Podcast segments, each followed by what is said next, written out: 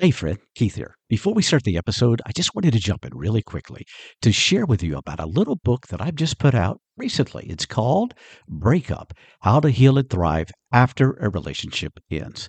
You know, I had a marriage of about 24, 25 years, end in divorce, and it crushed me. I mean, it really got me down. But after I'd licked my wounds for a while, I decided I need to put together a strategic plan to pivot from this loss into my next chapter. So I put together this little plan that I call Thrive. So if you're going through a breakup right now, or maybe you've just gone through one recently and you could use a little help, I encourage you to look for the link in the show notes and check out Breakup How to Heal and Thrive After a Relationship Ends. All right, now on with the show. Hello, my friend. Uh, this is Keith, and this is Coffee with Keith. And I just wanted to drop in just a moment to share with you a thought that I've had. And it actually came to me on my walk this morning. It was a brisk morning. I was out early and I was getting in my exercise. And, and all of a sudden, I just felt in my spirit this word conviction come the word conviction. And if you're a Christian, if you believe in the Lord Jesus Christ, if you have accepted Him and you believe that you are a child of the living God, then you probably know what that word conviction means. You probably felt it, as have I. Sometimes when we do things or we say things that we know are not in alignment with the will of God, then many times His Holy Spirit, which lives within us if we are a believer, convicts us. And that's good. That's the role of the Holy Spirit. That's one of the roles of the Holy Spirit.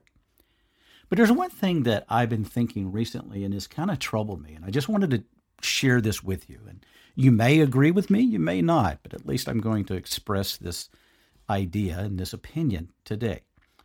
It's this I think as an evangelical Christian, that many of and, and let me just say I am an evangelical and I I believe in the evangelical church. I love the evangelical church.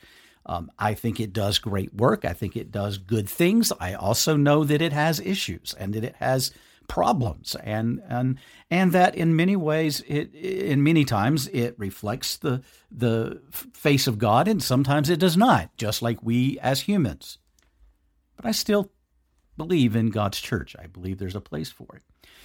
But one of the things that has troubled me uh, recently, and one of the things that really came to me today was in re- relation to this word conviction. I think that sometimes we in the evangelical church have misrepresented and misunderstood the whole idea of conviction. What do I mean by that? I think that we as Christians are to love people, we are to teach people, we are to share with people, we are to help people, we are to minister to people. We are to do all those things from a heart of love and compassion, which is from Christ Jesus. But here's the thing I don't think that God gives us the right to convict people. I believe that's God's job. That's the Holy Spirit's work, not mine. Now you're going to say, some of you, I can just hear you now going, wait a minute. God says, you know, we are to discern, we are to to check things out and, and discern what's good and bad.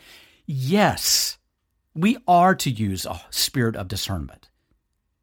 But that's not to cast judgment on another person. That is simply to discern that which will affect us.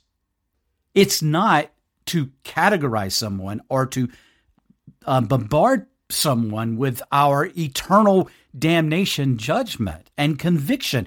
After all, again, all we are to do is share. It is God's job, I think, to convict.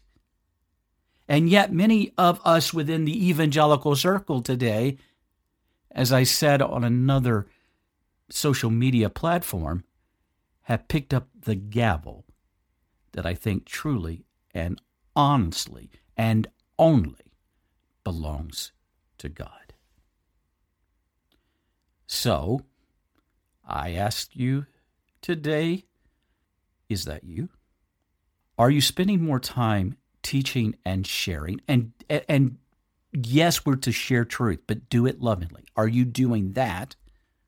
Or are you spending more time convicting people for what you think is wrong with them? I'm not God. And every time I approach His Word, I realize how far short I am toward His perfect will. And it's in those times I realize how much I need His grace. And so does everyone else. Okay, that's just my thought for today. All about conviction. I hope you have a great day. Thank you for listening. and I'll be looking at the comments. God bless you, my friend. Bye bye.